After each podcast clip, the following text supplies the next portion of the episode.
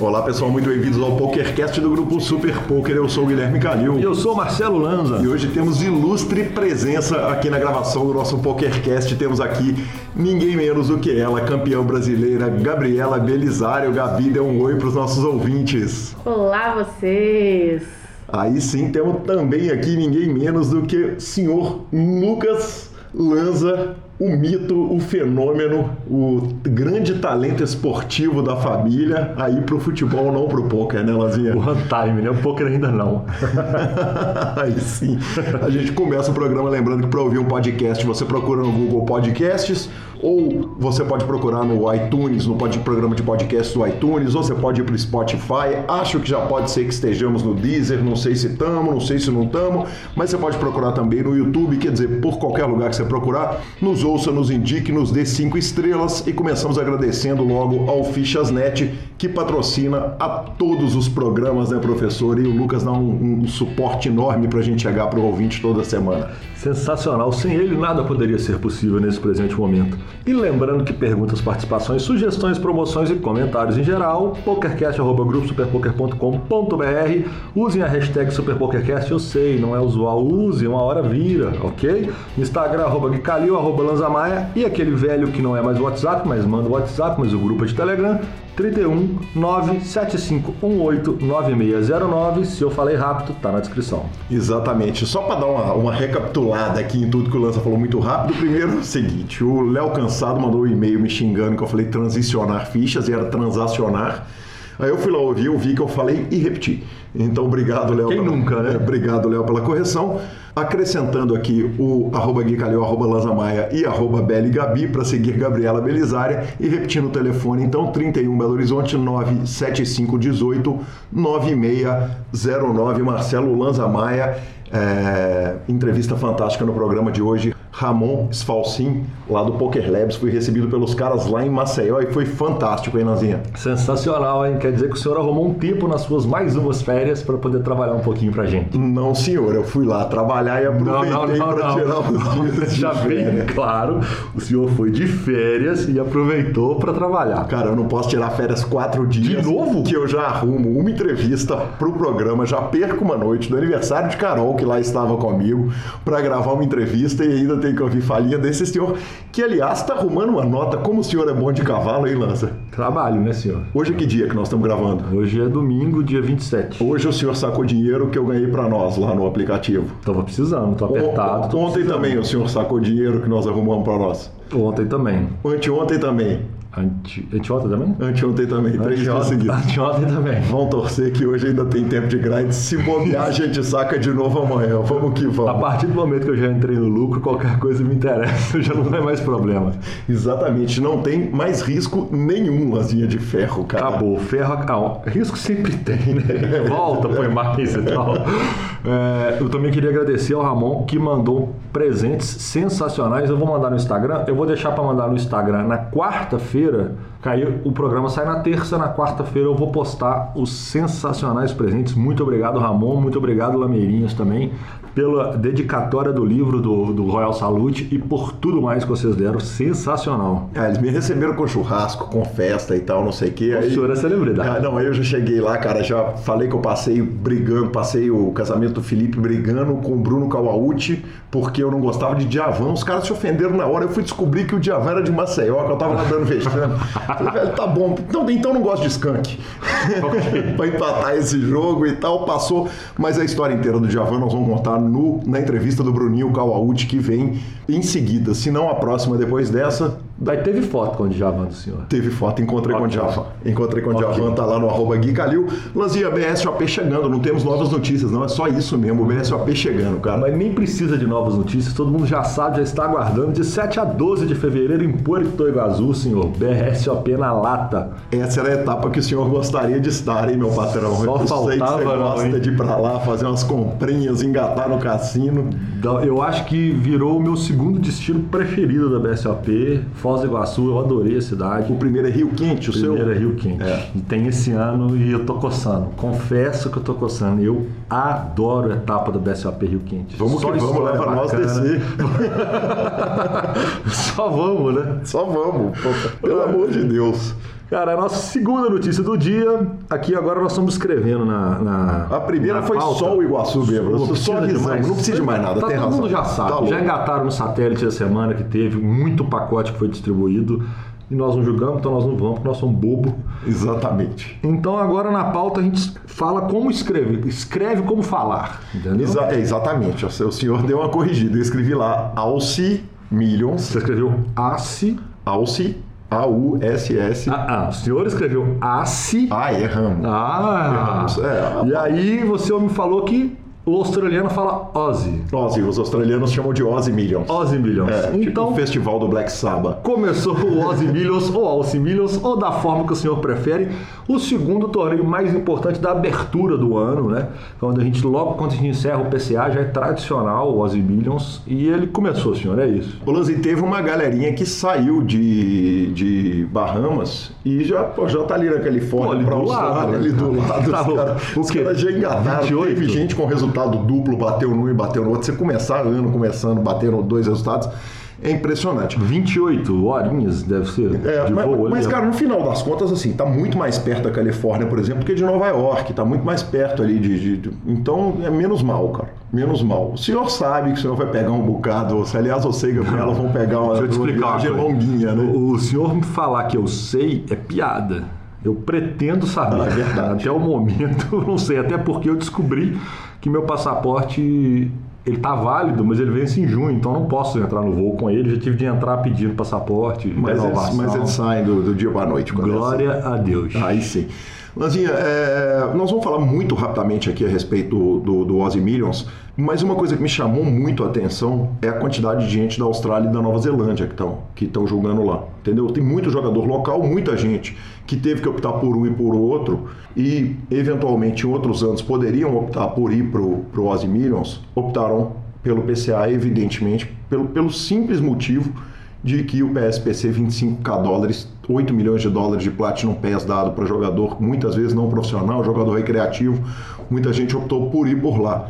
É, de qualquer forma, temos aqui o, o primeiro torneio, 1150, evento de abertura, é, Muhammad Assad, australiano, ganhou 219 mil Australian Dollars, corresponde a 158, na verdade é 0,7, 30% a menos aproximadamente, e segundo colocado, Jason Pritchard, também australiano, 285 mil Aussie dólares. Cara, eu, eu vou fazer só um comentário. É tão longe que é natural, assim, o, o- público local ser a maioria. O que eu ainda o que eu ainda assusto é que não é tão longe para o mercado chinês, que é gigantesco e está ali do lado, assim, razoavelmente ali do lado em geração em relação a gente. É, eu imaginei que teria a partir desse ano teria uma invasão chinesa maior mas eu ainda não percebi isso. Mas eu acredito que isso deve acontecer nos próximos anos. Agora que Macau está estabelecida, o jogo está cada vez maior na região, eu acho que isso deve acontecer mais cedo ou mais tarde. E, e além disso, cara, o, o Crown Cassino é maravilhoso, o destino turístico Melbourne é uma cidade maravilhosa, né? Então, então essa invasão, você tem toda a razão, cara. A- é, deve acontecer e tomara que aconteça, né? Quanto maior os fios, melhor. O evento final também, o segundo evento, 2.500 dólares, 2.500 Australian Dollars, é aquela delícia do horse. É, Exatamente, Daniel Maior cravou o torneio, primeiros e segundos colocados australianos. O campeão levou 20 mil dólares americanos, 29 mil dólares australianos. o evento 3, Shot Clock Shootout, é 1.150 dólares australianos. Justin Liberto puxou o torneio, puxou 36 mil dólares é, norte-americanos. O segundo colocado, Adam Kane, australiano. Mais um evento do sabor, Pot Limit Omaha, 1.150 dólares. Exatamente, primeiro colocado Paul Hawking, neozelandês, 60 mil Australian dólares. Segundo colocado, de novo australiano, Lanza. Mais um evento, evento número 5, Mix Max Final Table Results, 1.150 dólares australianos, senhor. O Ari Angel puxou o evento canadense, 71 mil dólares. Ele é que a gente estava falando que puxou dois eventos. Salvo engano, foi ele que puxou lá no, no, no, no, PCA e agora puxa de novo. Então, 71.900 dólares australianos para a conta dele. Segundo colocado, o neozelandês. Eventos de menor importância, evento número 6, No Limit Hold'em Six Matches. Exatamente, torneios de Hold'em não, não importam tanto para esse podcast.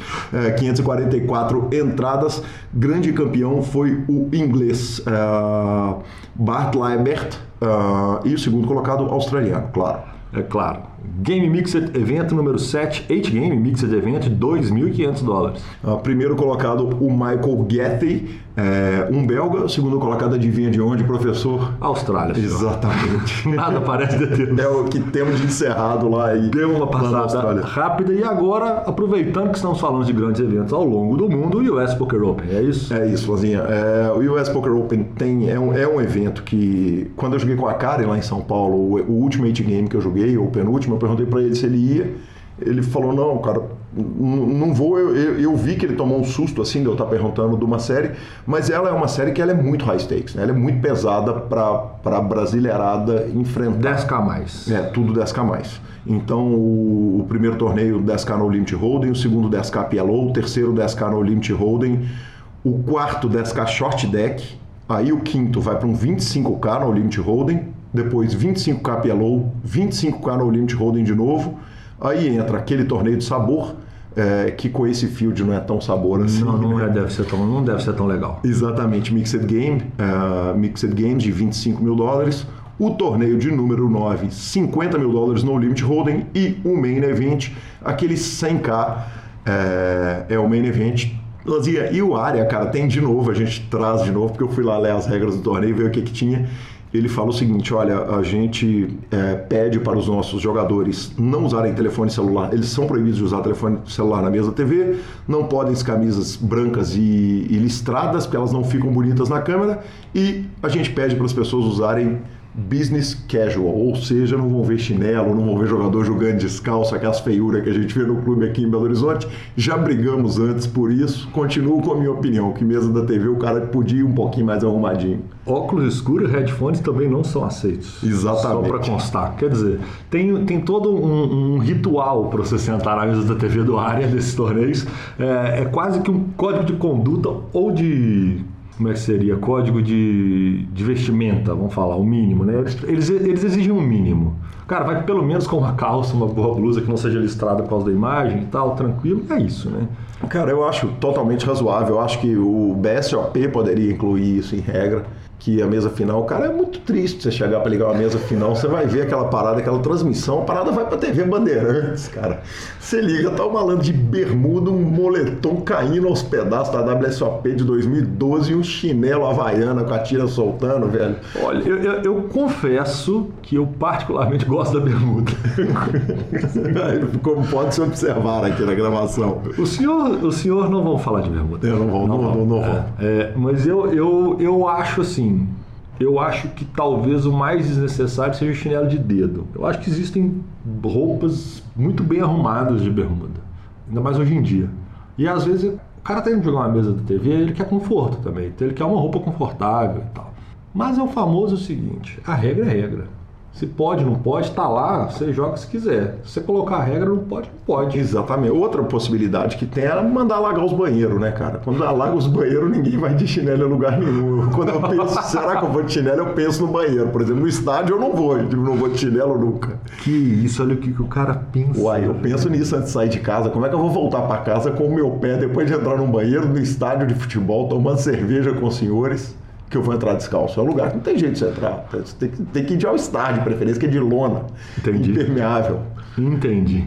Bom, vamos para a nossa primeira discussão do dia. Isso, uma exatamente. discussão rápida ou não, que mais uma vez eles fizeram isso com a gente, quer dizer, deve ser a 18ª semana consecutiva que a gente vai anunciar algo do WSOP 2019, com essa mania que eles estão de passionar Particionar. Particionar? Não, Particionar. Tem uma outra palavra que eu queria falar, mas tudo bem é, as notícias, né? Vem tudo picadinho, picadinho e, cara, WSOP anuncia evento exclusivo para vencedor de bracelete. Exatamente, Lanza. É, aliás, esse foi o último anúncio da WSOP. Agora eles anunciaram, anunciaram a grade toda. Obrigado. Tem um monte de 10K, um monte de Big Blind antes, Só melhoraram. final de maio agora. Exatamente. Okay. É, exatamente. Eu vou continuar falando da WSOP em todas as entrevistas, né? Porque agora começa a hora dos nossos entrevistados irem para lá para a WSOP e se prepararem. Mas, Lanza, o que, que, você acha, cara? Evento exclusivo para vencedor de braceletes. Então, eu acho que ele tem o mesmo conceito e o mesmo peso e importância do, do Employees Only, do Ladies, do Sênior ou qualquer evento que não seja aberto ao grande público. Qualquer evento que tenha algum tipo de restrição de field, eu considero, e eu acho que é considerado pela grande maioria, um evento de menor importância, um bracelete de menor importância. Eu tomara que eles não tentem fazer de um evento de ganhador de bracelete o super ganhador que ganhou dos caras que já ganharam o bracelete, que não tem sentido nenhum se eles forem para esse caminho. Mas eu acredito que não, que eles não vão para esse caminho. Eu acredito que, cara, por que não? Deixa, deixa eu colocar. Eu, primeiro, em primeiro lugar, é o seguinte, eu concordo com você. Ele realmente ele não é um bracelete de fio de aberto. Ele não tem a mesma importância do bracelete de fio de aberto. Mas eu vou te colocar outra pergunta agora. Um evento seniors, por exemplo, o cara tem o mérito da idade. Ele só, o diferencial dele é, é o limitador dele é a idade. É, não é o mérito. É, o, o, não é mérito. O, o, evento de funcionários de cassino, o cara tem que estar tá trabalhando nos, nos cassinos de Vegas para poder entrar. Aí não, aí tem um mérito. Quer dizer, o jogador ele teve que ganhar um bracelete para entrar naquele torneio. Você acha que isso o diferencia pelo fato do cara ter tido que ir lá ganhar um bracelete uma vez para poder entrar nesse torneio? É, é, já diferencia esse torneio do seniors, do ladies, do employees only, esses eventos que são vamos, restritivos? Vamos, de fato, assim, você falando dessa forma, eu posso dar ele então, se a gente colocasse uma escada de 5 degraus, aonde lá em cima tá os eventos de 10 mil dólares e o evento de 50 mil dólares, que são, na minha opinião, os grandes campeonatos mundiais. Nasce num um degrau abaixo estão os eventos em gerais, qualquer evento bracelete, normal, e aí eu vou colocar nesse quarto degrau, nesse terceiro degrau, eu vou colocar então esse evento pela meritocracia e o evento abaixo da restrição. É, eu, eu acho que ele tem só um, porque ele, ele vai ter de fato uma qualidade um pouco maior, tem em teoria um para não perder a meritocracia, mas é. de fato não considero ele como um bracelete padrão. É, eu estou 100% de acordo com você, acho que, acho que é isso mesmo. Essa semana, ontem o Sierra fez um, um evento de 40 mais, no, no Sênior do Mineiro? No, no, no Mineiro, Sênior do Mineiro.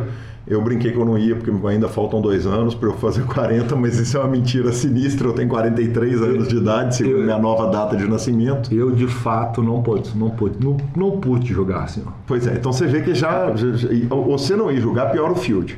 Não, é, eu, eu não ir jogar, melhora para o field. Melhora, exatamente, melhora para todo mundo. Exato. Mas aquela não meninada não poder ir jogar ajuda bem. Então era um torneio que eu gostaria de ter jogado.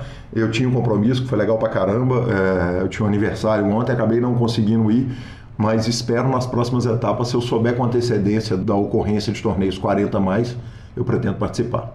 Talvez a partir de julho eu possa fazer isso com o senhor. Mas eu chego lá. Aí sim. Cara, é muito movimentado essa semana também. A discussão deu muito. Nós ouvimos vários tipos de comentários de todos os lados, que foi a grande discussão quando o Akari é, falou, o Sketch falou sobre a questão do nível técnico dos gringos do Super High Roller, dos brasileiros em relação aos gringos no Super High Rollers. É, você quer começar falando sobre isso? Falar um pouco sobre isso? Então, para quem não ouviu a discussão, dá uma, uma pincelada. O Akari falou publicamente que os grandes jogadores brasileiros não ficam atrás dos, dos Justin Bonomo da vida, dos grandes jogadores de Super High Roller.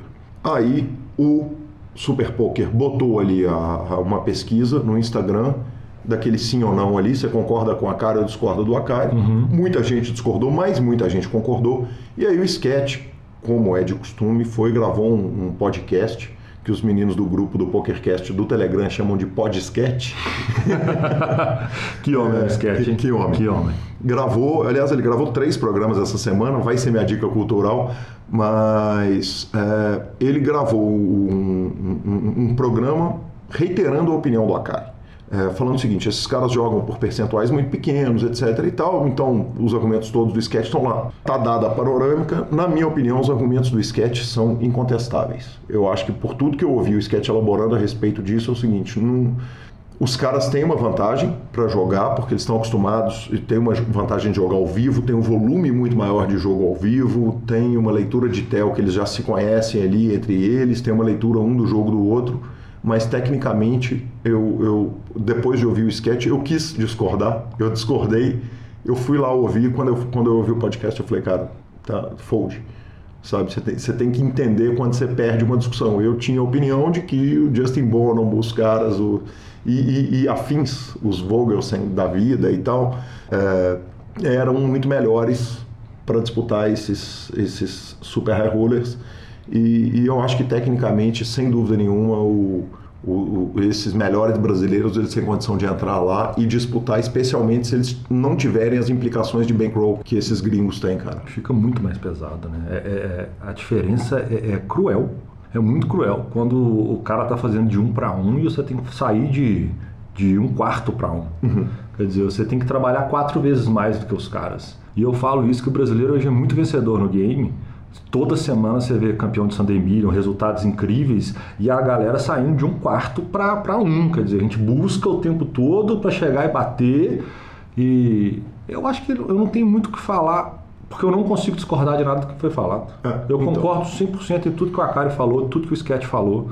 Eu acho que tecnicamente a turma aqui, cara, os caras estão num nível é até assustador. Quanto mais eu ouço eles falarem, mais eu tenho certeza que eu aposentei na hora certa. Ou há muito mais tempo eu já deveria ter aposentado. Quer dizer, o, o raciocínio, as ferramentas usadas de, de raciocínio e de desenvolvimento, elas são surreais. E o poker como, recrea, como forma de recreação é uma coisa deliciosa, que é o que a gente pratica hoje, né, cara? Então é, é tão menos, menos, nos demanda tão menos e é tão mais divertido que que realmente faz muito sentido. O Daniel Negrano, essa semana, falou no podcast dele que ele vai sempre torcer contra o Christoph Vogelsen toda vez que ele estiver jogando com aquele capuz horroroso que ele estava jogando no PCA e, e, levar 30 segundos para agir, porque isso é GTO. E aí, realmente, é, eu concordo. O jogo tem que ser divertido e, e concordo também que é o seguinte: esses caras não ficam nada atrás. Então, pronto. Então, está mais do que resolvido, senhor. É isso aí, quando vocês forem transacionar fichas. Não, você tem certeza? Tenho certeza, é transacionar. ok, vamos que vamos. Fichasnet, fica aí com a palavra do, do Fichasnet logo depois, Ramon Sfolsin. O Fichasnet é o seu parceiro para compra e venda de fichas dos principais sites de poker online. Contrate o Fichasnet pelo WhatsApp 062 98130 6680 e negocie suas fichas com a melhor cotação do mercado o Fichasnet trabalha com créditos do PokerStars, PariPoker, 888, Brasil Poker Live, PP Poker e EcoPace. Chame o Fichasnet, avise que chegou até eles pelo PokerCast e participe de promoções super especiais para os nossos ouvintes. E repetindo, o WhatsApp do Fichasnet é 062 9 8130 6680. O número está na descrição de nossos programas. Fichasnet, confiança e melhor preço para suas fichas.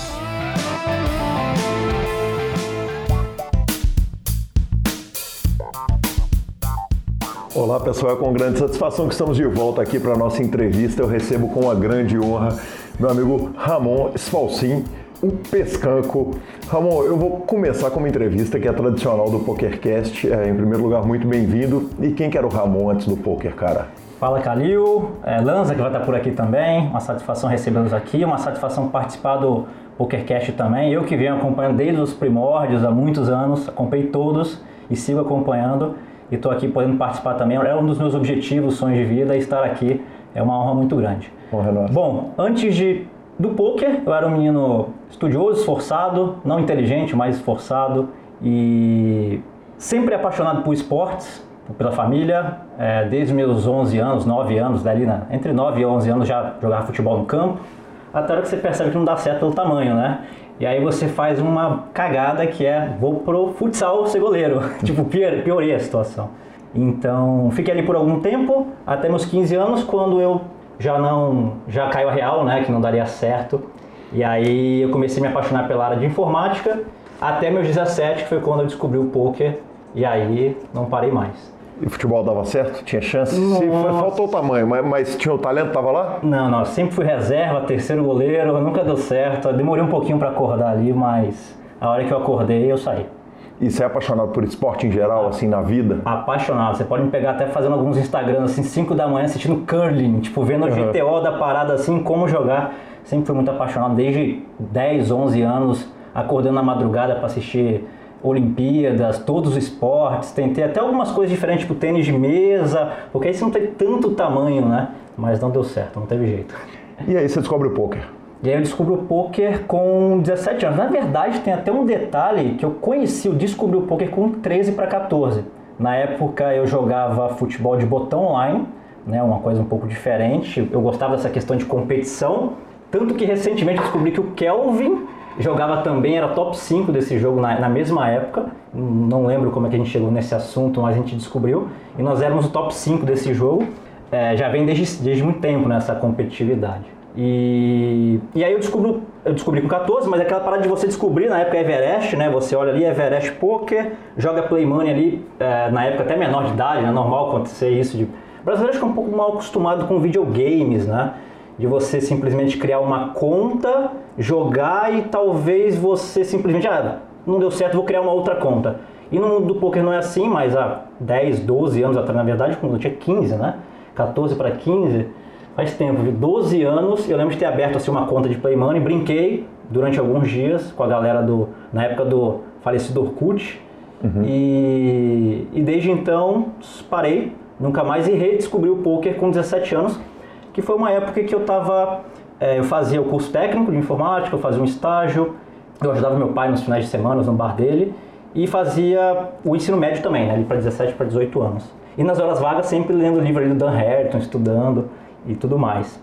Eu lembro que nessa época eu, eu ia para a escola e nas minhas horas vagas terminava uma prova e ficava meia hora sem, ocioso, sem o que fazer, abria o livro do Dan Harrington, lia e a galera falava, pô, o que, que você está fazendo? Você é um doente, você é um viciado e tal, tipo, é muito comum, né? Para a galera um pouco mais da antiga. E eu lembro também que existiu o fórum no Forbet, nessa época eu baixei. Eu lembro de ter copiado todos os tópicos do, do fórum e impresso eles e assistia durante as aulas. A galera não entendia que a apostila que você entrou do nada assim, na, na, escola, mas eu era muito apaixonado assim, desde os meus 17 anos. E como eu não podia jogar, na verdade eu não podia jogar online, né? Eu aproveitei para ficar estudando. É uma história que eu sempre conto para todo mundo.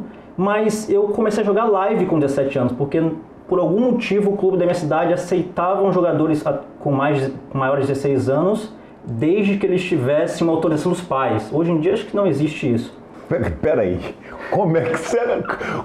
Quem é seu pai que dá autorização do malandro ir pro clube jogar poker live? Que, que, conversar a respeito desse pai, porque botar um menino para cuidar do bar e servir cerveja pros velhos, tudo bem.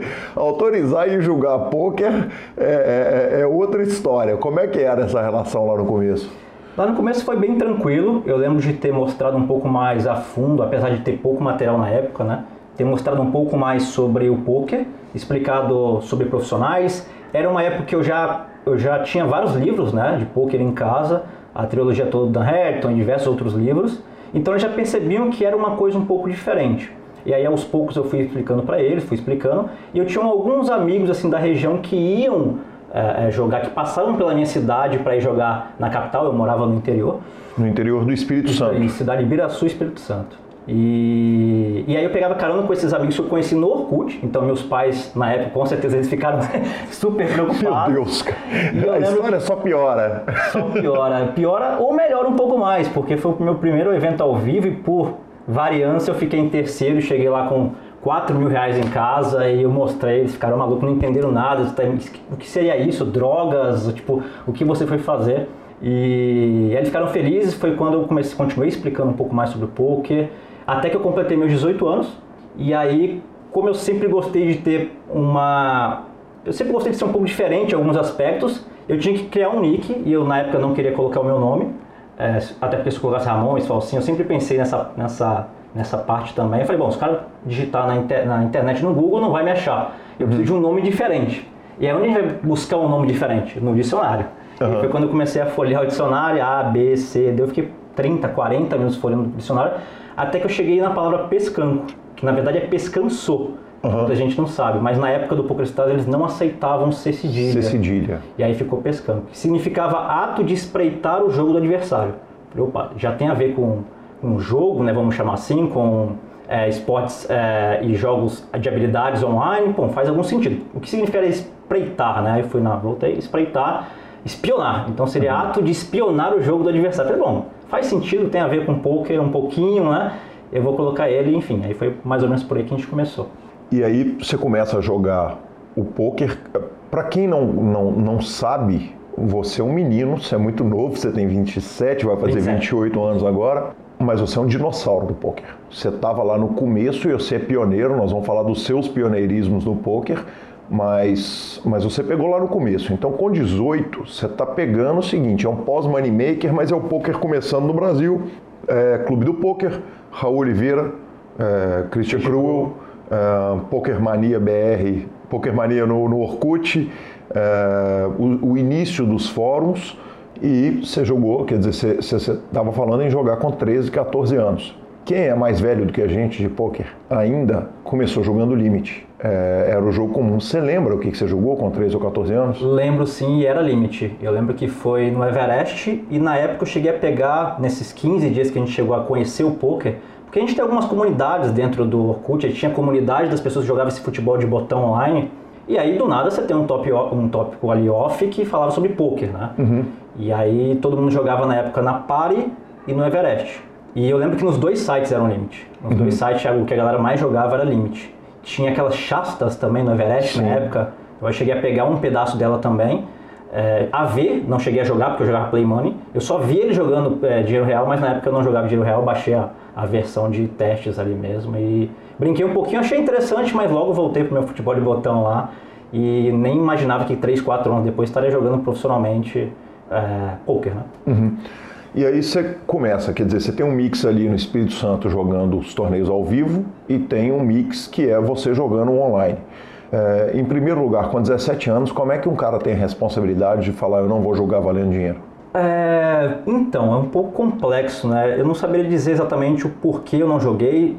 Muito provavelmente por medo, porque uhum. na hora que você vai abrir uma conta, você tem uma notificação ali que você precisa ser maior de 18 anos. E aí, por esse motivo, eu acredito eu que na época eu não, não cheguei a registrar é, uma conta uhum. própria e com medo de ter algum problema também, porque hoje é, um, é, um, é muito comum, né? As pessoas, várias pessoas é, que eu conheço, próximas, amigos de amigos, relatam que tiveram problemas com data de nascimento no PokerStars, porque criaram uma conta com a data de nascimento é, errada, porque queria jogar quando era menor de idade. Isso é uma pauta que eu gosto até de, de abordar bastante.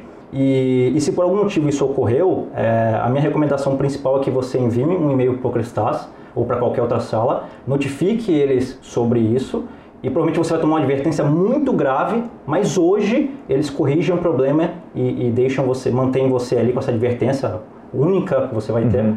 é, e uma segunda, uma segunda falha e com certeza você vai ser banido. Então já fica essa, essa dica e eu acredito que tenha sido isso mesmo, dentro da, daquela época dos meus 17 anos. Com relação ao, ao Nick, você tomou um carinho com o Nick com o passar dos anos? Tenho um carinho e gosto muito de, do pescanco, apesar de que eu queria ter utilizado o pescanço mesmo na uhum. época e acabou ficando pescanco mesmo que os outros sites é, aceitassem o C cedilha, mas eu falei não, começou o pescanco, agora vai ser pescanco, até porque é uma palavra que também não existe. Olha, a título de curiosidade, o Olimpinho, não sei se você lembra dele, o Olímpio Couto, um jogador de Belo Horizonte, que chegou a rodar o circuito, ele e o pai dele, é, tinha um amigo que a conta do PokerStars dele, o nome dele era João. Esse é o tanto que os caras eram mais velhos de jogo do que a gente. O cara conseguiu abrir uma conta que era só João, sem o tio, claro. É, e aí você começa a misturar, a mixar esse live e esse online. Quer dizer, na hora que você faz os oito anos, então agora vamos engatar no jogo, vão, agora a porra ficou séria. então, então começamos a jogar em que ponto que você está da escola, como é que se dá essa, essa questão do eu vou virar jogador profissional de pôquer, você tem a escola, quer dizer, como é que foi essa, essa situação na sua vida? Pronto, aí com 17 anos eu conheci o pôquer, estudei, me preparei para quando eu me formasse ali aos 18 anos, pudesse competir, enquanto isso eu jogava live, mas nada de forma profissional ainda, né? Eu ainda estava me preparando para tentar entrar é, nesse mercado.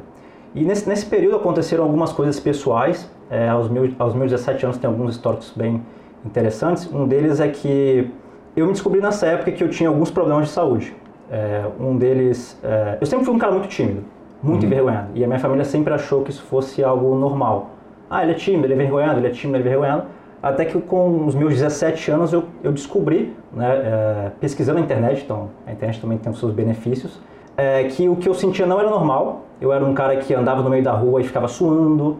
É, fica aqui uma coisa que eu não, não sei se já comentei em algum outro lugar. Eu nunca expliquei um trabalho na escola, porque uhum. eu nunca tive.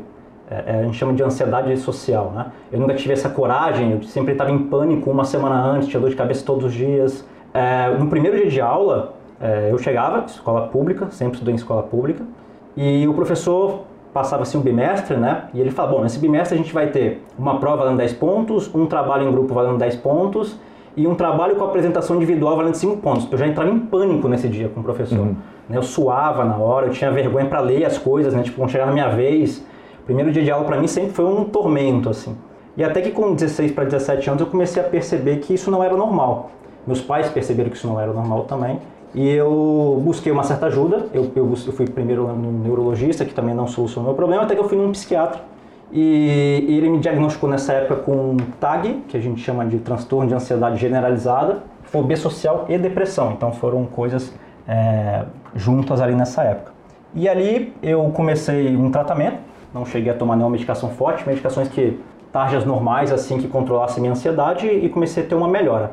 E aí fica um detalhe bem engraçado que o, o poker foi praticamente uma válvula para eu fugir da faculdade, porque eu sabia que na faculdade seria muito pior. Então se eu fugir da escola pública, eu teria que fugir da escola particular com uma intensidade muito maior.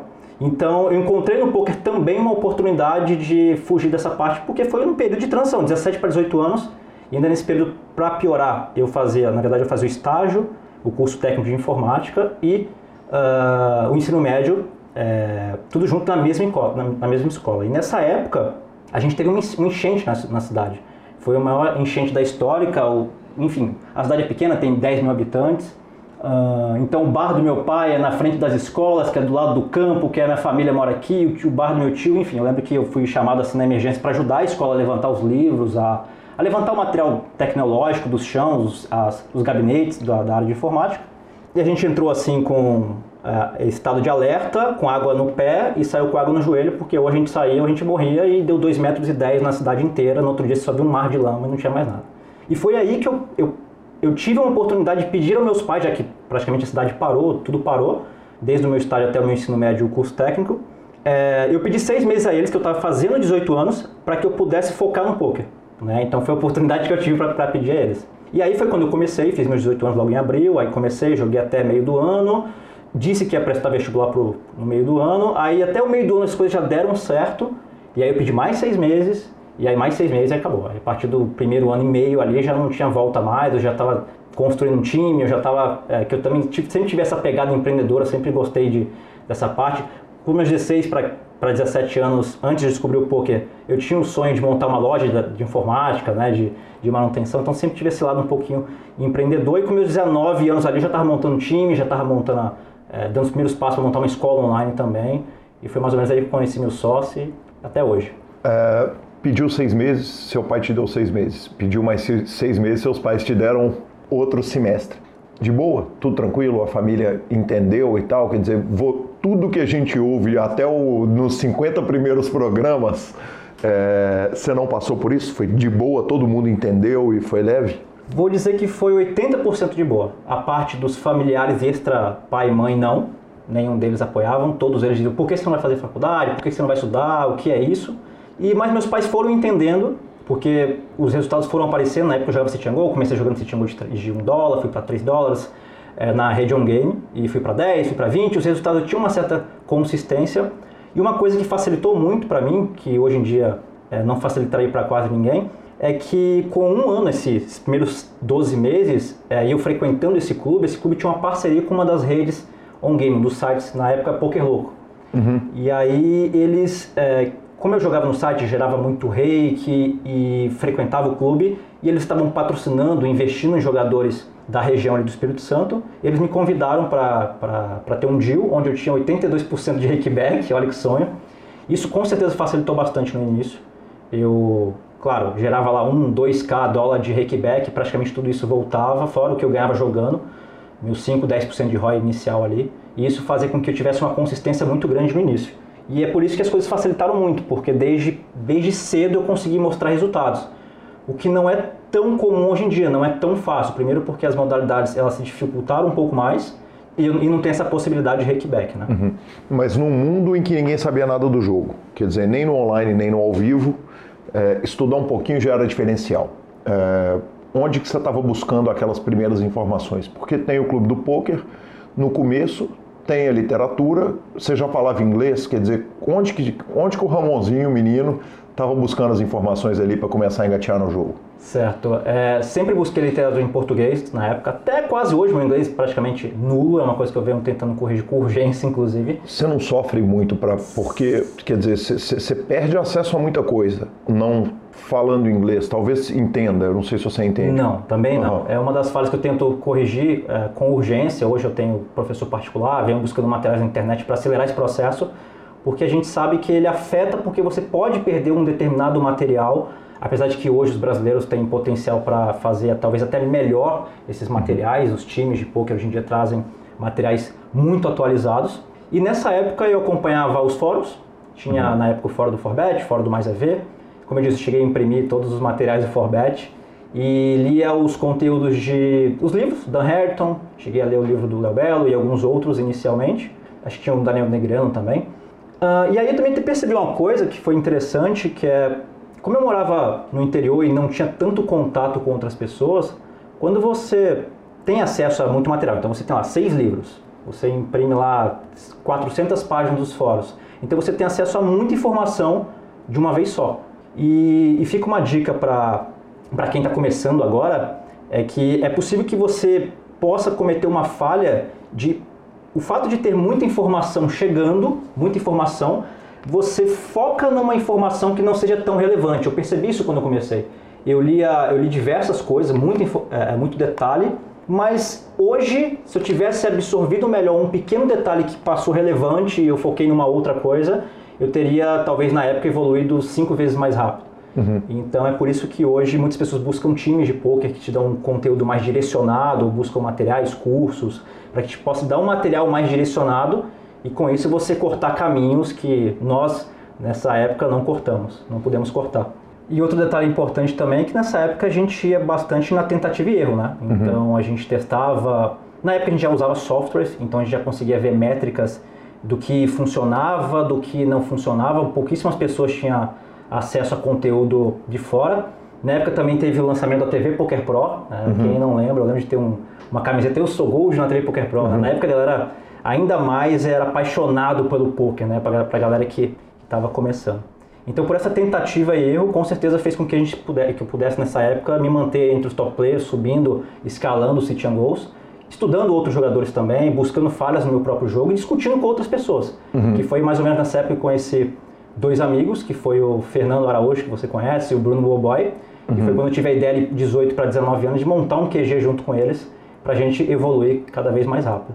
É, e aí a gente entra, vai entrar agora numa fase que são os seus empreendimentos, que são, é uma porrada de empreendimento que você fez antes de todo mundo e, e, e, e aí eu já, já paro agora no início da entrevista o seguinte, a, a minha vinda a Maceió, eu gosto de brincar que eu vim aqui para trabalhar, que eu estou trabalhando por Lanza,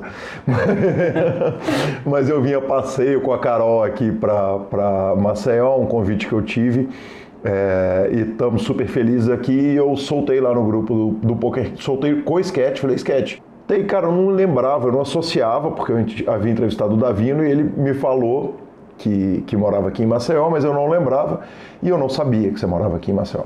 E o sketch falou, cara, vai, pega o Ramon lá urgente. Eu falei, porra, que, que, que, que sonho, né? Eu não fazia ideia, não imaginava. E ele falou, cara, o Ramon é o primeiro cara a fazer uma porrada de coisa no Brasil. É, e nós vamos falar a respeito disso tudo. É, agora, com relação a, a, a, esse primeiro momento que você está ali, começando a compreender o poker, começando a entender o poker, em quem que você mirava? Onde que você olhava? Quem que eram os caras que, que, que brilhavam seu olho ali? Ah, nessa época com certeza o Akari, o Alexandre Gomes, né, aquelas referências de, de jogadores profissionais. Também tinha um jogador de Stiangol que eu me espelhava muito, que era o uhum. Sage Star, que foi um dos uhum. meus primeiros coaches, junto com a Marula também, que era jogador tanto de uhum. quanto de, de MTT. E eram as pessoas que eu me espelhava assim, não lá, né? As pessoas que eu acompanhava é, jogando, né? Aquela famosa abrir as telinhas paralelas ali uhum. no cantinho e ficar acompanhando, torcendo numa reta final de um 109 com ribai, de um Sunday Million, que na época era tão incomum. Hoje em dia, você vai olhar, tem uhum. três brasileiros todas todos, todos os domingos. Se você olhar aqui, capaz de ter um agora, que a gente está no domingo gravando Uhum. aqui. E, e eram neles que eu me espelhava, assim, de maneira geral, eram neles que eu, que eu, que eu buscava conhecimento. Uhum. Nos fóruns tinham pessoas que eram muito técnicas que eu buscava também. Na época tinha o Will Arruda, o Caio Brits, que eram jogadores fantásticos de Citiango e MTT. E Uhum. foi dali que foi minha fonte inicial também de, de referência. Entendi.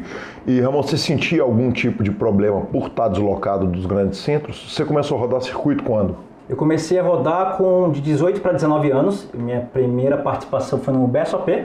Eu lembro de ter ganhado um satélite. Eu acho que é bem comum assim, né, a sensação de você ganhar um satélite. Né? Você ganha mil dólares no Big 22, você tem uma reação e você ganha um satélite de mil dólares, não importa para que evento seja, você tem uma sensação muito, muito melhor, né? De você vai viajar, vai competir. Esse espírito de competitividade que eu sempre tive desde desde moleque, eu acho que é isso que faz com que é, eu tenha essa reação diferente em satélites. E aí a primeira participação minha foi no BSOP do Rio, sem, sem sucesso, foi eu lembro que na Barra da Tijuca. E eu lembro que o meu, a minha segunda participação foi em Salvador. E eu só trouxe essa, esse ponto é, na pauta porque eu acho bem legal que eu tenho uma história bem engraçada que, como eu praticamente morava sozinho ainda, me virava sozinho, eu fui pro evento, e aí eu não sabia muito bem a localidade, fiquei em uma pousadinha bem simples, próximo pelo que eu vi no, no endereço do evento. O do Rio, O do de Salvador. Salvador. E aí eu lembro de ter pegado pelo G- GPS para chegar no evento. E aí, e aí eu marquei o, o local do evento no, G- no GPS e fui seguindo. Quando eu chego na localidade, a única coisa que tem na minha frente é um terreno baldio gigantesco no sol de Salvador. E aí eu falei, bom, o que, que eu faço agora? Aí eu me desloquei, voltei para a pousada, pedi recomendação, porque era um pouquinho afastado, na época o pessoal não tinha táxi, era um lugarzinho mais, mais simples. E aí eu fui procurando, procurando, eu lembro de ter chegado uma hora atrasado no evento, suado, todo suado, foi uma, foi uma experiência um pouco diferente. 2010? Nossa, agora você me pegou. Bom, 27 anos, ah, por aí, 2010 ou 2011. Isso É, não, imagino que 2010 pode ter sido o último. É o do Stetson? Que Eu Stetson ganhou? foi, foi o do Stetson, acho que foi isso mesmo. Desde então acho que não teve mais etapa por lá, é isso mesmo. Sim, bacana demais. E você falou o seguinte, que no primeiro momento que você começou a estudar, você imprimiu aquele volume inteiro, começou a estudar uma quantidade estúpida de material e que talvez um foco diferente poderia ter te dado uma guia melhor de como estudar, de como aprender poker. Se você fosse virar para um menino, além do Poker Labs, claro que nós vamos falar uma barbaridade do Poker Labs. Se você fosse virar para um menino que quer aprender sozinho agora e falou o seguinte, cara, menino, não, não desperdiça seu tempo, não. Qual seria a dica que você daria para o menino não, não, não julgar o tempo dele fora? Certo. É, bom, em qualquer área da vida, se você não investir em alguma coisa, seja em um professor particular, ou seja em um curso, ou você entrar na própria faculdade, você vai estar investindo di- diretamente com algum valor. E hoje tem dois caminhos que eu, que eu recomendo para todas as pessoas. O custo-benefício, que é normalmente você adquirir um curso. É, existem bons cursos no Brasil e no mundo que você vai buscar material mais direcionado.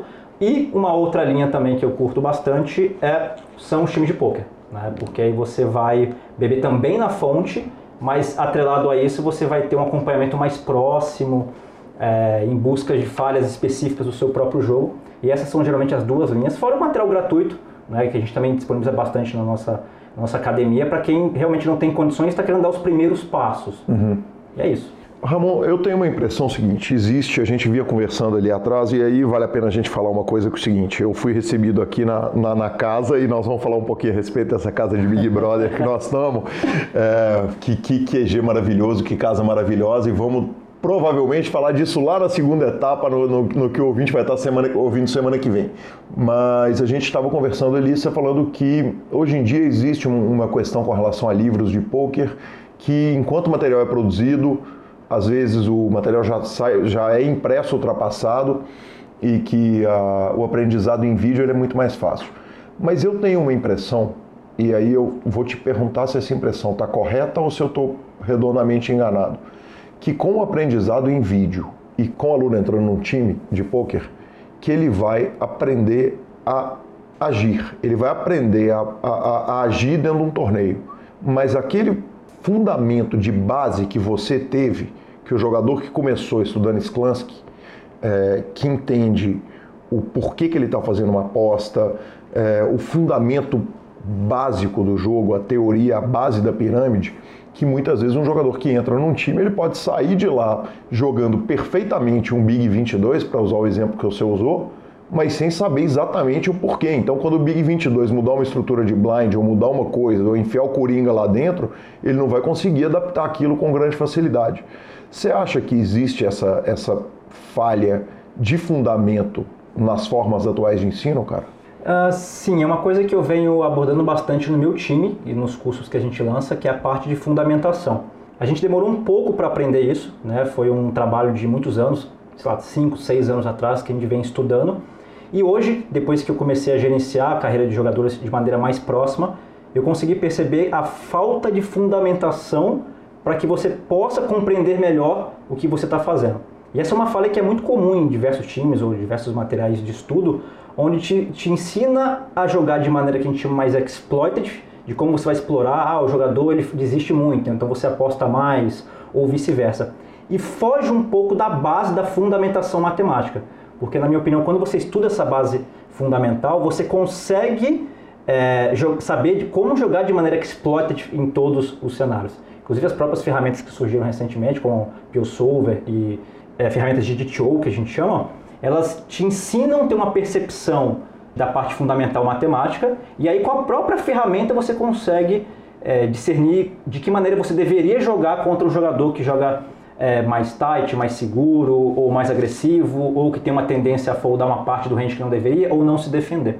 E depois que eu comecei a implementar isso mais ao longo dos últimos anos, eu percebi uma evolução assim exponencial. E esse é um dos motivos pelo qual, é, dentro do nosso time, por exemplo, a gente não trabalha muito a parte, por exemplo, de review. A gente busca mais fundamentação e uma, um aprofundamento em cada cenário, porque assim você consegue absorver melhor essa fundamentação.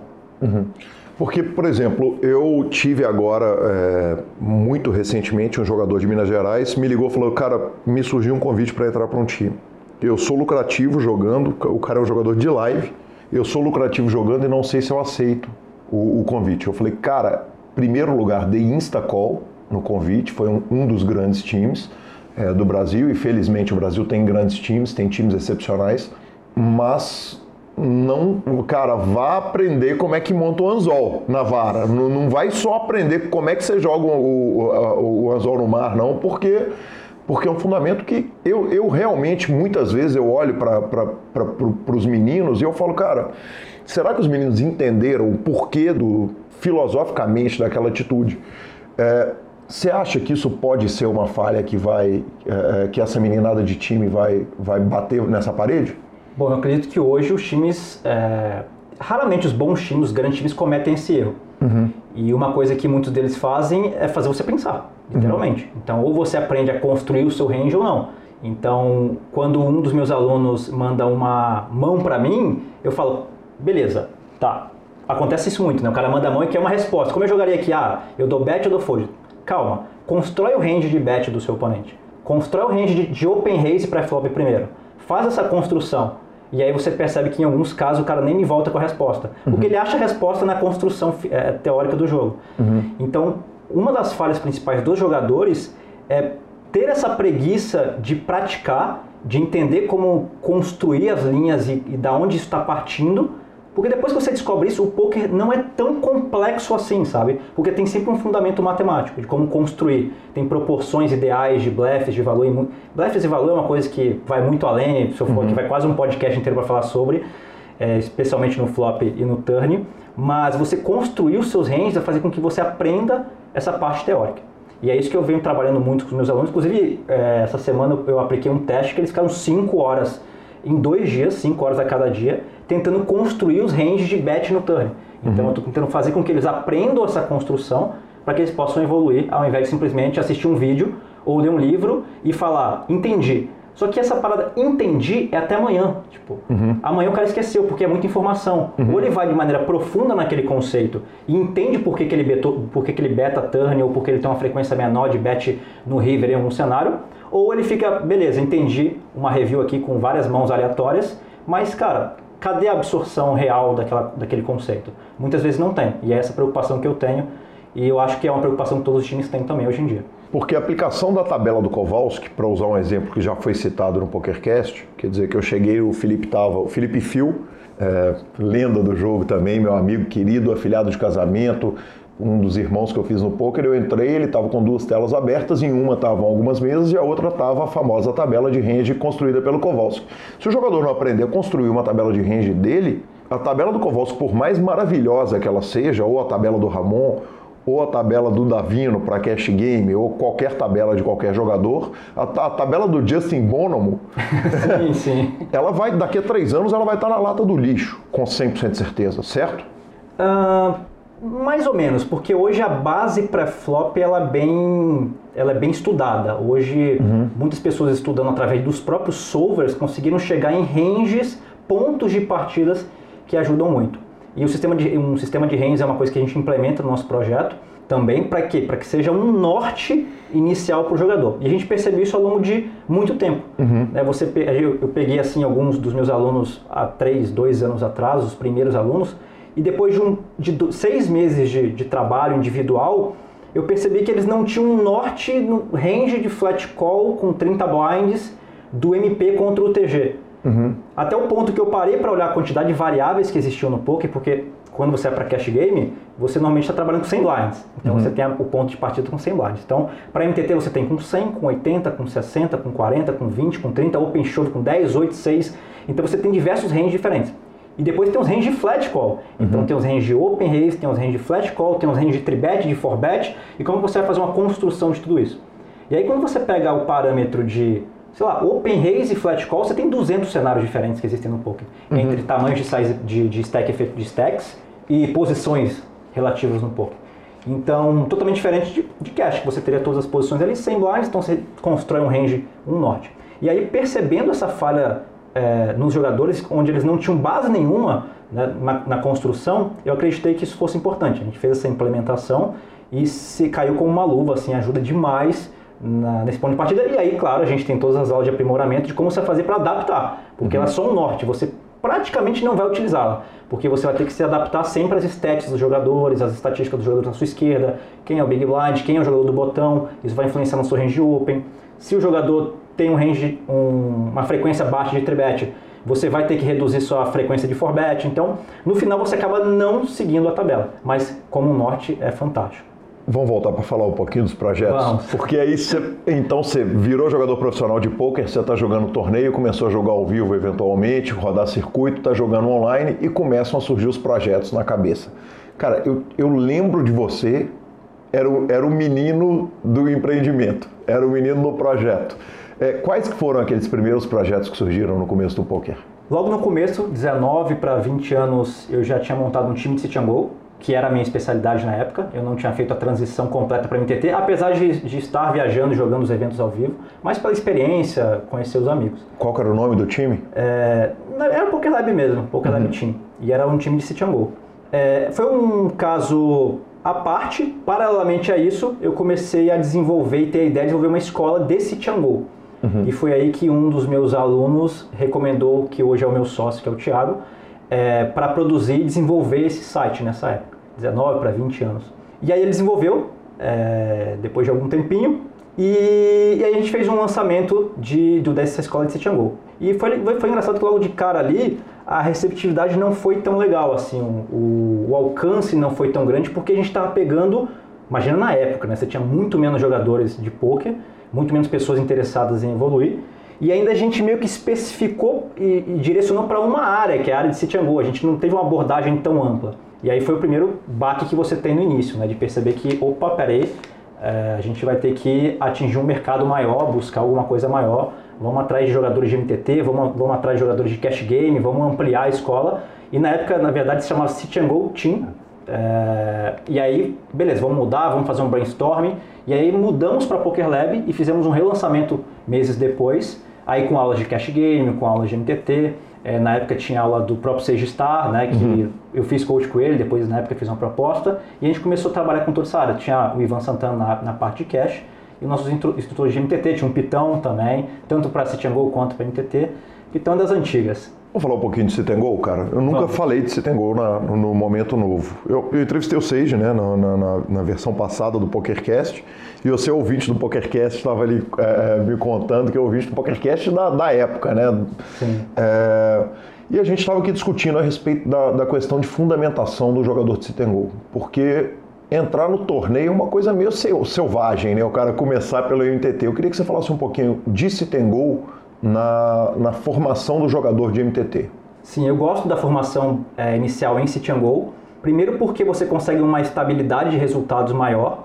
Você tem até certo ponto menos variáveis, especialmente de pós-flop para estudar. Então, para quem está começando, pode ser um ponto de partida que vai fazer com que você crie até uma base um pouco mais sólida em pré-flop. Uhum. E aí vai te ajudar bastante para depois ir a fundo é, no pós-flop quando você for para MTT. É claro que você precisa estudar pós-flop em go, mas por se tratar normalmente de goes turbos, quando a gente se refere a goes, e especialmente quando a gente está falando de go, a gente está falando de go single table, porque hoje é, a gente é, pode falar em go multi-table. E hoje go multi-table é a mesma coisa de MTT. Então é uma linha também.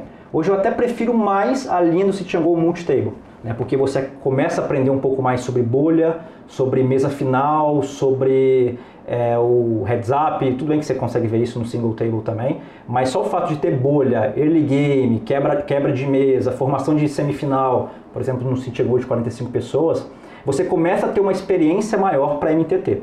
Não com todos é, os detalhes e dificuldades que o MTT tem, por se tratar de uma modalidade que você fica muito mais tempo um pouco deep, 30, 40 blinds.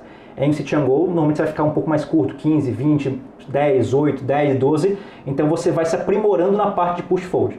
Então uhum. você foca a sua energia um pouco mais ali. E aí a partir do momento que você começa a ter resultados, aí é onde você deveria ir, ir a fundo mais em pós-flop e começar a fazer a transição para MTT. Essa é a minha recomendação hoje em dia. E aí você monta um time de Go, é, começou, o time vai virando uma escola, o Thiago não está no, no, no, no, não, não tá no na, na, parada ainda. Não, Essa é parada, como é que ela está funcionando? Você está no Espírito Santo ainda, morando lá? Isso, nessa época eu tô. Eu me mudei para Vila Velha. E aí eu montei um QG com o Bruno e o Fernando, dois uhum. grandes amigos. Ficamos ali por alguns anos estudando junto, porque a gente percebeu, já naquela época, como muitas outras pessoas já perceberam na época, a importância de você estar no mesmo ambiente com outras pessoas para que vocês para que a gente pudesse vivenciar aquilo diariamente, para que a gente pudesse evoluir de uma forma um pouco mais exponencial nos nossos breaks, porque o fato de a gente estar num break discutindo sobre uma mão ou simplesmente torcendo para um amigo e aí ele toma determinada decisão e a gente discute sobre essa decisão depois, vai fazer com que a gente evolua muito mais rápido. Então a gente tomou essa decisão na época um pouco maluca, alugamos um apartamento, moramos juntos e foi a partir dali que eu comecei a, a desenvolver a, a, ideia da Poker Lab, né? E aí as coisas, a ideia na época era, uma, era um projeto de assinatura, então você assinava, assistia umas aulas e a gente subia com uma certa frequência eh, novas aulas ali todas as semanas. E nesse período, é, o meu sócio, é, que hoje é sócio o Thiago, ele teve um, ele trabalhava na verdade com a área de marketing político e aí um pouco insatisfeito simplesmente em você é, bom, a gente conhece a área política, a gente sabe o quão sujo é, e ele estava completamente satisfeito com essa, com essa área e ele tinha uma certa ligação com o poker. Ele ajudava na parte administrativa, assim, na organização de alguns eventos aqui em Alagoas, na época eram muito grandes, eram gigantescos, acho que só perdia para o BSOP, é, davam 300, 400 pessoas há nove anos atrás, isso sem reentrada e sem nada. Ele ajudava a organizar e foi então que ele decidiu falar, cara, não quero isso para minha vida, não quero é, viver simplesmente aqui, estou numa reunião com pessoas X, as pessoas estão aqui tomando uísque 500 milhões de anos, e ali fora, quando simplesmente você sai, nos interiores aqui do Nordeste, né, a gente sabe é, que a situação não é tão, tão boa, e você sai e tem pessoa pedindo para tomar água, sabe? Tipo, uhum. passando fome, e, enfim, é uma parada que para ele foi muito desgastante, ele não queria ficar nessa área mais. E ele fez uma proposta de, de associar e fazer o projeto crescer como um todo. A gente lançar uma loja, da gente é, reformular todo o projeto, site, fazer um do zero, fazer um conteúdo de qualidade. E nisso, enquanto isso, eu estava lá grindando meus MTT já nessa época, junto com o Fernando e o Bruno. Bacana demais. E nós vamos chegar no momento que o Thiago entra, no, entra na parada, entra na bagunça toda, mas, mas a, a Poker Lab talvez tenha sido a primeira escola do, Não, do tinha Brasil. a TV Poker Pro na época. A TV Poker, a TV Pro, Poker Pro é anterior. Sim, exato. Sim. E aí, mas aí você cria a Poker Lab, que é uma parada que você estava falando de poker ser por tentativa e erro uma escola de pôquer em 2010 é tentativa e erro pra cacete. Quer dizer, é, é, é cabuloso. Eu queria que você contasse um pouquinho o seguinte: a história de sucesso é linda, ela é fantástica. Essa casa de Big Brother que a gente está aqui fazendo um mega churrasco com, com Heineken, cheio de convidados, cheio de gente. Inclusive quebrou uma Heineken ali na Exato, cozinha, né? só faltava não, né? só é bom para dar sorte. Mas o essa casa aqui mostra o sucesso, mas eu imagino que lá no começo deve ter sido cada murro em ponta de faca, cada trombada no muro e tal. Conta pra gente um pouquinho como que é desenvolver um plano sem ter onde seguir, sem ter um modelo para seguir. Porque você tinha ali a Card Runners, você tinha a Dulce Cracked, que era uma escola de vídeo, mas você tinha que adaptar para um mercado que era um mercado brasileiro, que é um mercado que paga em real e não em dólar, é, que é um mercado que, que nem tanta gente assim quer estudar, que é um mercado que é um país que não tem tradição de pôquer. Porque nos Estados Unidos o menino joga pôquer na mesa da avó quando ele era criança, nos anos 70 já era assim. O, o que, que era a grande dificuldade de se criar uma escola, de se criar um modelo de negócio em 2010, que dá a impressão que a gente está falando de 1960, mas para o poker é mais ou menos isso mesmo, né? Sim. É, primeiro que, ah, antes já fui um convite pro Lanza também, conhecer o QG, vim aqui para Maceió, conhecer as praias aqui, que eu acho que você está curtindo ali bastante. Tivemos que arrumar um gapzinho aqui à noite para não desperdiçar a praia da, exatamente, tarde, né? exatamente. É, bom, ali inicialmente, claro, tentativa e erro é um dos modelos. Eu tinha meus 19, 20 anos e, claro, inexperiente na área, pegando como base outras escolas para servir de, de base, fora do país mesmo. E conhecendo um pouco mais do mercado, tentando entender o número de, de, de usuários, a gente, consegue, a gente conseguia na época ter uma noção disso olhando os próprios torneios online, quantos brasileiros tinham, qual é, e foi na tentativa e erro. Foi partindo também de uma paixão que eu sempre tive de ensinar, apesar de eu ser um cara super tímido, como eu contei lá no início, é, eu já ajudava a galera na parte matemática da escola, é, a galera tinha dificuldades, eu sempre gostei da parte de ensinar, sempre tive essa paixão. E muitas vezes é o oposto, né? A pessoa, é, por- pelo fato de ser tímido, talvez tenha um- uma paixão por ensinar. E tem outros casos muito parecidos também. E eu falei, cara, vou tentar, eu vou fazer um investimento aqui, não vou fazer um investimento alto, vamos ver como, como vai ser a, a recepção disso no mercado. Foi quando eu falei, a gente lançou a escola Tiango, a recepção foi, não foi tão legal. E eu falei, não, vamos continuar, talvez, é, é, talvez a gente tenha errado o caminho, talvez o mercado seja um mercado é, pequeno demais e talvez o mercado de MTT e de cash seja mais amplo hoje em dia, porque era a minha especialidade. Então, é, dentro do meu orçamento que eu tinha na época, era importante que eu começasse em City and Go, porque era onde eu poderia ser um dos próprios instrutores City and Go. Então, dentro de um orçamento seria melhor. Eu falei, não, agora vamos, vamos com tudo, vou investir quase tudo que eu tenho aqui, a gente vai ampliar, vamos colocar MTT junto, vamos colocar cash, vamos pagar para os instrutores produzirem material. E no começo não foi tão fácil, não teve um ROI tão grande como a gente esperava. E foi, foi aí então que entrou o Thiago. Entrou o Thiago entendendo esses números, sabendo da dimensão que o Poker Team, por ele organizar eventos aqui já em Alagoas gigantescos, e por eu ser um garoto na época, muito mais novo do que ele, ainda tá ali me virando sozinho, fazendo tudo sozinho, eu que editava os vídeos, eu que fazia a proposta, eu que corria atrás de quem poderia produzir um, um desenvolver um site para mim, eu que negociava, eu que gravava vídeo, eu que editava todos os vídeos na época, fazia tudo literalmente sozinho. Ele falou, cara, eu acho que dá pra gente ampliar, vamos fazer uma coisa diferente, vamos fazer uma coisa que ninguém nunca tenha visto, vamos produzir um material de qualidade e eu acho que para a gente fazer isso de uma forma mais efetiva, você tem que vir para cá. E aí eu topei instantaneamente a sociedade nessa época. Na verdade, foi um pouquinho depois que ele propôs que, ele, que, gente, que, ele, que eu viesse para cá, porque a gente viu que a distância né, fazia com que a gente evoluísse de uma forma um pouco mais lenta. Porque se a gente está aqui juntos, eu posso simplesmente ligar uma câmera ali, a gente gravar o material e botar no ar. E distante a gente não, te, não tinha essa facilidade. Então vamos para um QG, e aí eu vim para cá, contando um pouquinho mais essa parte do empreendedorismo. E logo de cara a gente ficou, a gente não tinha situação financeira nossa era é o que eu ganhava de pouquinho em pouquinho jogando em TT e ele saiu da área dele. E logo de cara eu vim pra cá, a gente morava numa casa que era da tia dele, praticamente de favor, e a única coisa que a gente tinha era um frigobar.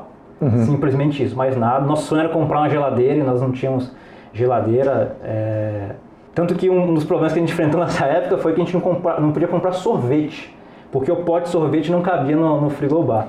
E... e aí a gente começou fazendo alguns trabalhos terceirizados para que a gente pudesse levantar uma grana financeira. Nesse, nessa mesma época foi a primeira vez que eu literalmente quebrei. Eu investi tudo que eu tinha ganho e economizado no projeto, acreditando no projeto.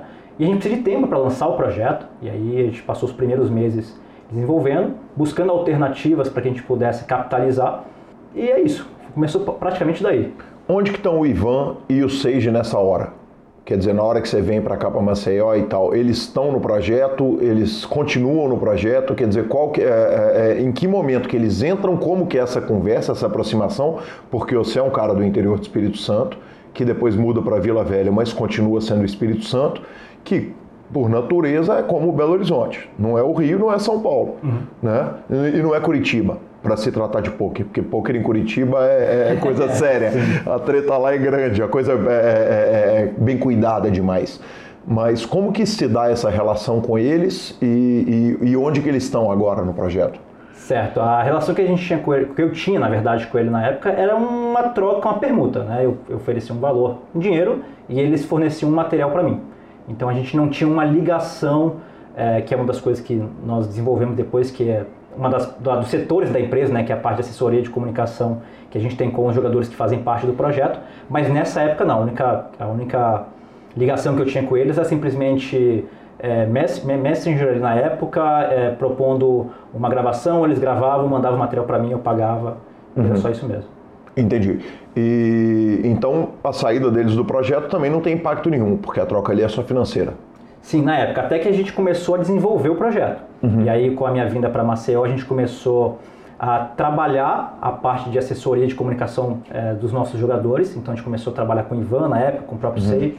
E aí, nessa época, por tentativa e erro também, a gente começou a fazer essa assessoria e comunicação dos nossos jogadores, né, dessas pessoas, porque a nossa ideia era fazer com que eles pudessem aparecer para o público, gerando conteúdo, é, mostrando o valor que eles tinham como professores, como jogadores, e aí, com uma permuta, né, em troca de toda essa, essa assessoria, toda essa colaboração, eles gravavam material para gente em permuta. Né? Uhum. Foi a, começou, a gente começou a fazer uma transição para esse modelo né, uhum. nessa época. E foi aí que entraram alguns novos jogadores e deu sequência. Bacana demais. E, e aí você vem aqui visitar o Thiago, vem aqui passar três meses. Eu queria que você contasse essa história para o ouvinte, que é o seguinte: vou sair daqui do Espírito Santo, deixo minhas coisas, vai ficar tudo aqui para trás, vou dar uma passadinha aí três meses para para chegar e aí você chegou e conheceu o Maceió, que é o que está acontecendo comigo agora, que, porra, quarta-feira vai ser foda voltar para Belo Horizonte. Vieram, vão ficar, viu? Já alugaram uma casa aqui do lado e estão ficando. Bom, a ideia inicial foi a gente colocar de forma um pouco mais organizada o projeto, então nós nos conhecemos apenas em um dos eventos que eu vim aqui participar em Alagoas, é, naquele período ainda pré-sociedade, eu fiz questão de vir conhecer o evento daqui e conhecer o Thiago é, de maneira pessoal. E nesses três primeiros meses a gente começou a desenvolver ideias dentro do nosso do primeiro QG ali é, de favor e ficou, ficou muito nítido para a gente nesse período que a minha presença aqui faria com que ou, ou a presença dele lá se nós pudesse se nós fôssemos para lá juntos faria com que a gente pudesse evoluir muito mais rápido uhum. faria com que a gente pudesse fazer nossas reuniões de maneira mais rápida discutir sobre negócios investimentos e aí para mim fez muito sentido e aí não pensei duas vezes e fiquei. Louco, né? Já tinha saído de casa com 19 para ir para Vila Velha, né? Que apesar de a minha cidade não ser tão distante, 40, 50 quilômetros, meus pais sentiram bastante na época, mas aí eu faço uma transição ainda maior, vou para o Nordeste e aí foi quase um colapso lá em casa. É, o que mais me impressiona é o seguinte: é, é o menino Ramon, com 17 anos, ligar para o Ivan Santana, que era um dos maiores jogadores de cash game do Brasil. Para quem não o conhece hoje, eu nem sei se ele continua jogando, mas, mas era um dos maiores jogadores de, de cash game do Brasil. Era um cara que era comparado ao Goff ali, quando estavam os dois. O Seiji, que era das maiores estrelas de poker do Brasil, e o menino Ramon ligar para os caras e falar assim, velho, quer me vender uns vídeos aí e tal, não sei o quê, é, é, é, muito fora da curva, né, Ramon? Na verdade, foi com 19, né? Com 19, perdão, é. 17 eu nem jogava ainda. Uhum.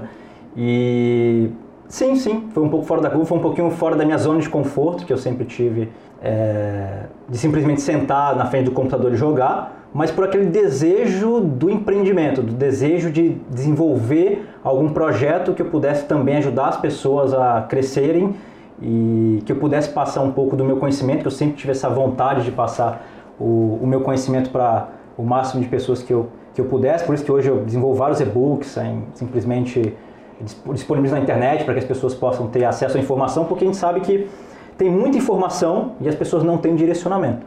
E esse é um dos nossos objetivos hoje, né?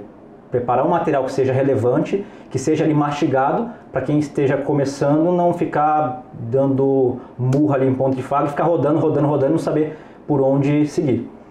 O que, que é mais difícil pro, pro Ramon, que era um cara que tinha um pânico social, aparecer na frente do vídeo ou para um menino de 19 anos ligar, pro, ligar pedindo vídeo para as maiores piranhas do Brasil e troca de publicidade para eles para uma escola que está começando? É, na época não era tão fácil para mim. Eu acho que o fato de ser comunicação pelo computador, sim, acaba sendo um pouco mais simples. Não era uma comunicação por telefone, foi normalmente por Skype, né? Eu apresentava o projeto de uma forma, claro, simples, com as minhas limitações na época.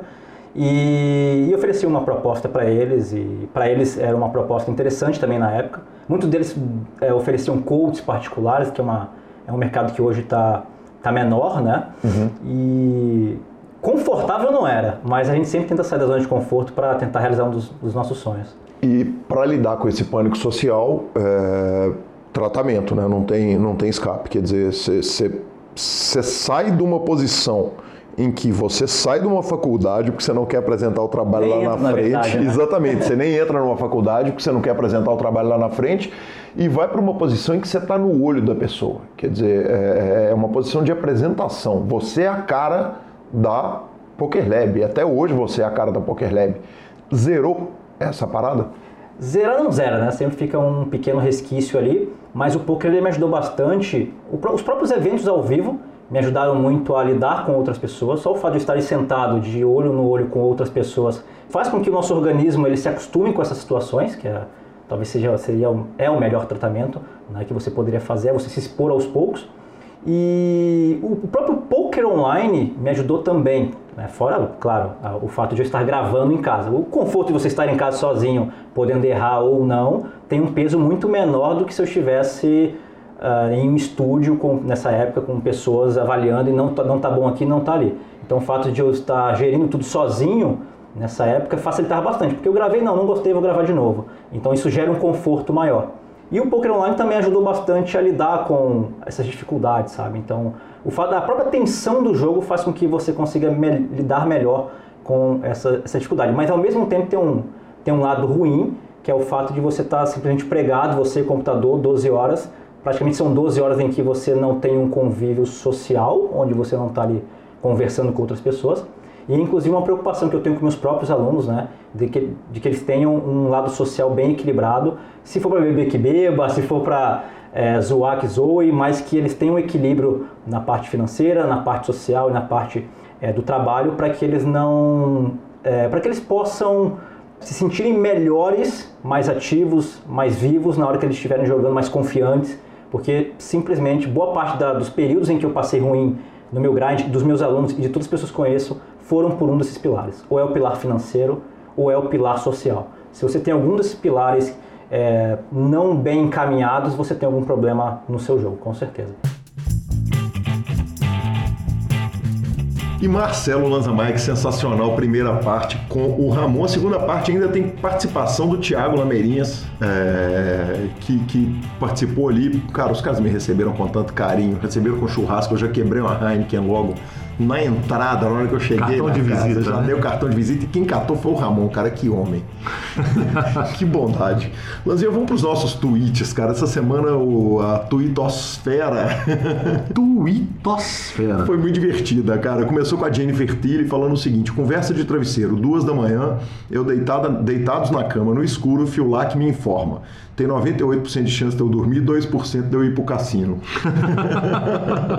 Se eu pudesse apostar, apostaria que ele foi. É, Anthony Curti, ah, que é um, um- que é azul, é, como é que chama esse negócio no Twitter? O Twitter autenticado, tweetou pro Ari Aguiar, Twitter autenticado. É um Twitter verificado, Verificado. que ele, que ele- que é, que é que ele ele, é ele mesmo, cartão, não é, né? não é fake news. É, eu não sei quem é Anthony Curti, talvez eu esteja cometendo um, um grande vexame aqui, mas ele colocou, tweetou o seguinte, decepção sempre, arro- arroba Ari Aguiar. E um print de uma conversa dele com o Ari, escrito, o que, que nós vamos comer é, no stand-by do Super Bowl? E o Ari respondeu, pizza com ketchup. Diga-se de Ele passagem, respondeu, porra, Ari. o Ari está voando em matéria de piadas horrorosas. Voando, exatamente. Cara, como ele tá empolgado. O Max Silver tweetou o seguinte: abri pela primeira vez uma mesa de. Joguei pela primeira vez uma mão de short deck. Entrei ao win as e rei off contra valete 10 off. Eu tinha 51,7%, o cara tinha 43,3%. Ganhei, fechei a mesa. Depois botou a imagem e falou o seguinte: não tem ideia do que, que aconteceu. E por fim, Lanza, o Pitãozinho Neymar famoso Pitão FMG. Pô, obrigadão a torcida da galera que estava assistindo, mesmo sem eu ter falado nada aqui. Que sessão linda que foi hoje. Peguei quarto lugar no BB 33, mais de 2.700 pessoas e cravei o BB 162 para mais de 10 mil dólares. Primeiro prêmio de cinco dígitos no ano, vamos que vamos. E depois ele postou aqui, realmente foram mais de 10 mil dólares é, nesse segundo evento, 297 entradas. E Lanza, eu, eu, coloquei esse tweet aqui porque é o seguinte, cara, o, o arroba Pitão, o arroba Pitão FMG, que o nome dele é Pitãozinho Neymar, é, do jeito que ele anda julgando, do jeito que ele anda arrumando dinheiro, daqui a pouco o Neymar vai chamar Neymar Pitãozinho, né, cara? Neymarzinho Pitão, né, velho? Pelo amor de Deus. Eu respeito muito Pitão, ele vai ter que arrumar dinheiro demais pra isso acontecer. Sensacional.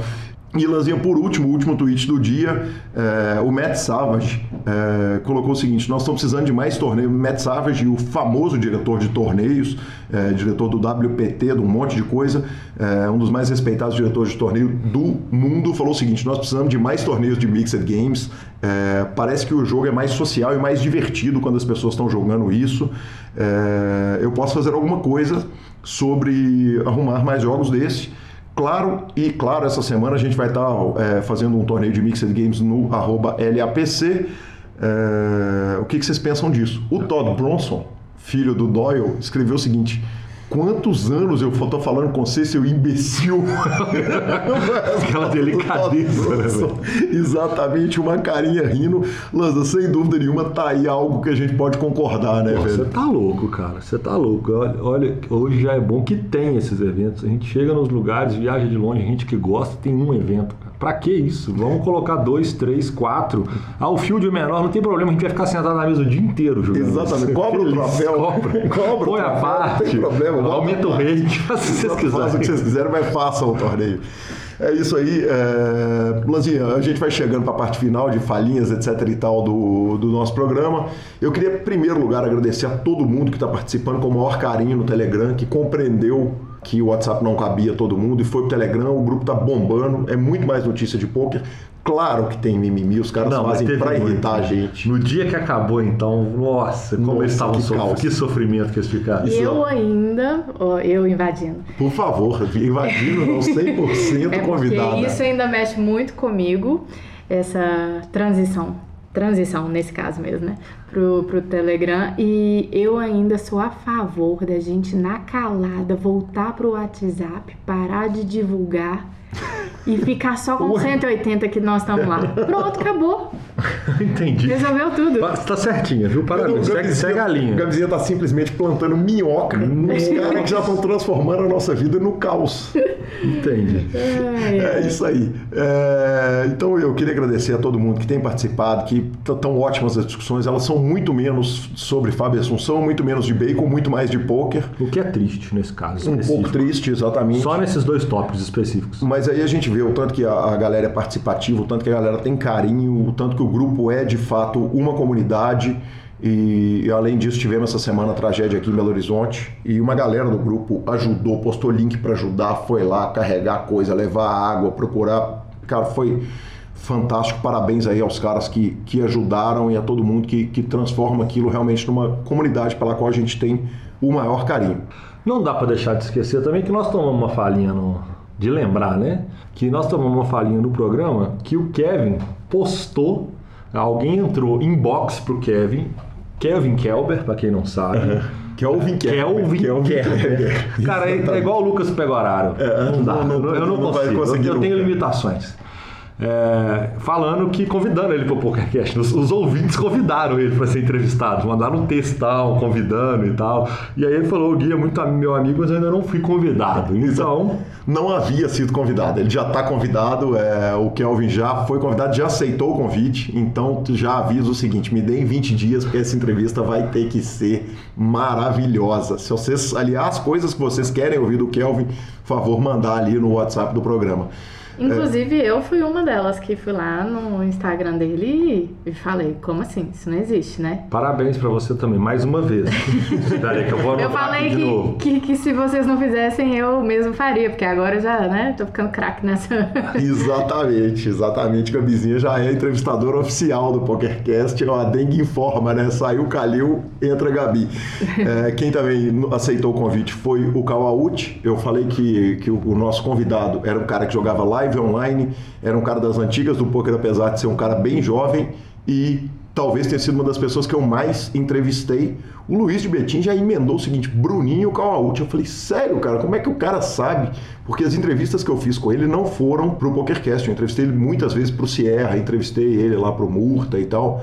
E, e ele acertou na, na, na jugular aí. Então, Kawauchi e Kelvin chegando logo logo. É, Lanza, outra grande injustiça que a gente faz é o seguinte: a gente cita aquele monte de ouvinte internacional e o Rogério de Sacramento é das antigas, É verdade. que está no grupo, então eu falei É com ele verdade. que eu ia corrigir esse, esse absurdo. Essa injustiça. E o Fábio de Contagem, cara, fez um rap do Telegram. Cara, é verdade. Maravilhoso, né? cara? Sensacional, A gente não pode não colocar, não. Vou áudio colocar final, o áudio né? no final. Vou colocar o áudio Agora? agora, agora. Então fiquem vocês com o áudio do Fábio de Contagem, que fez o rap do Telegram.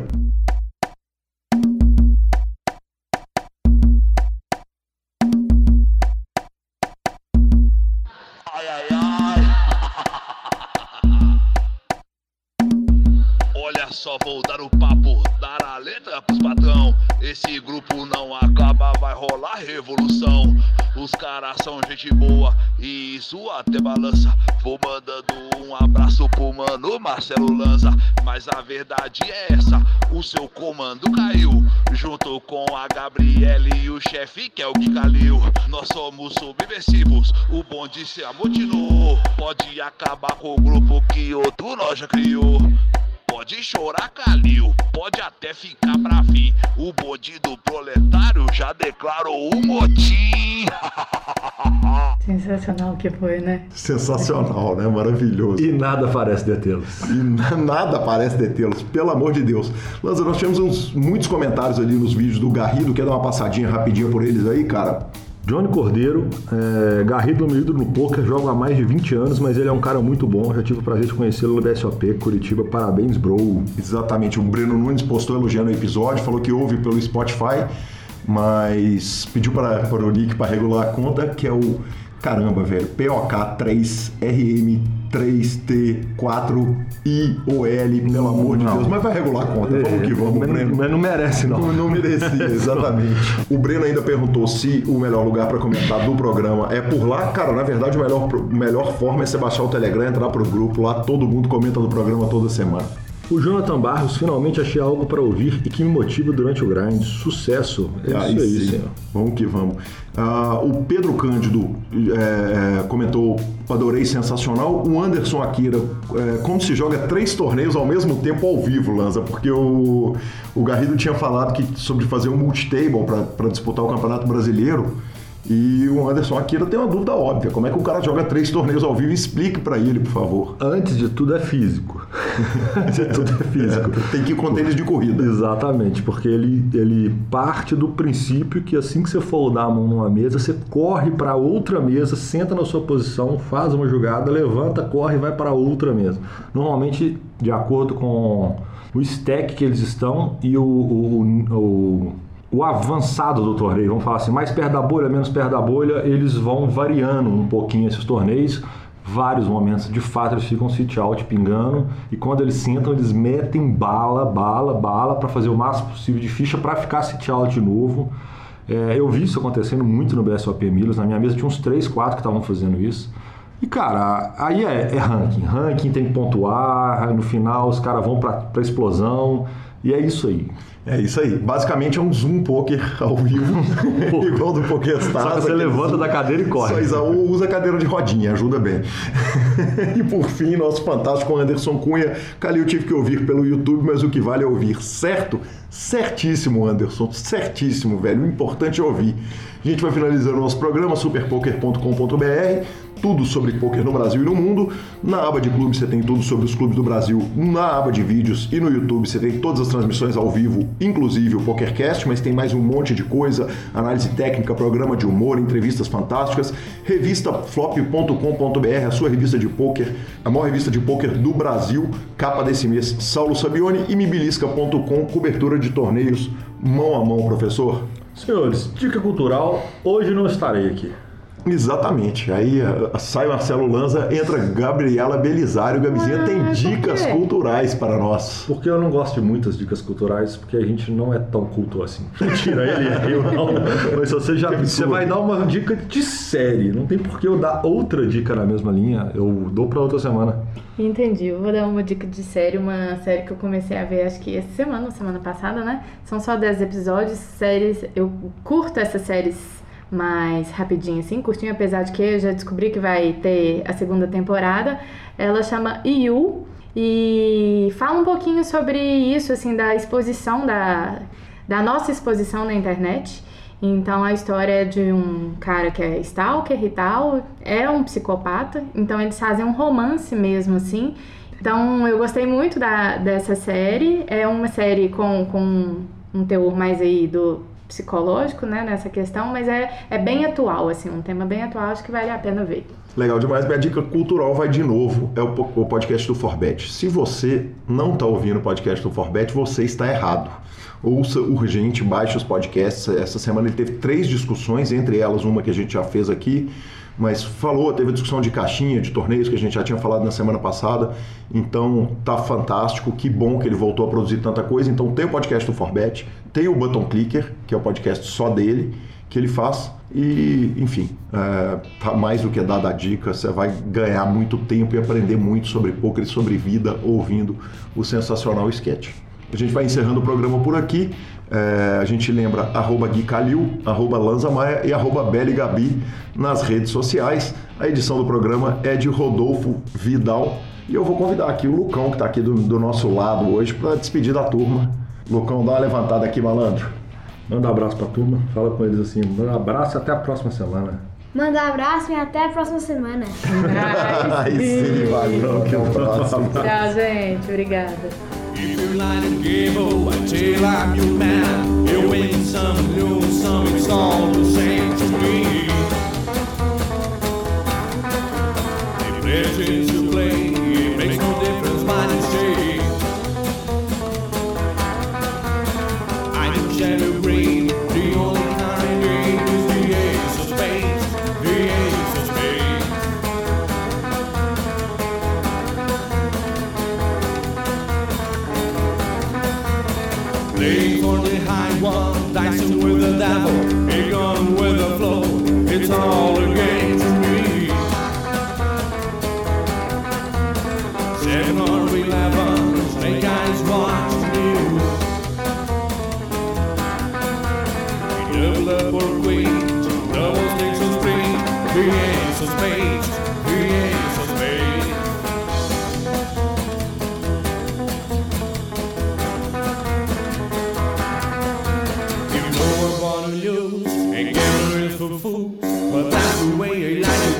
I don't want to live forever.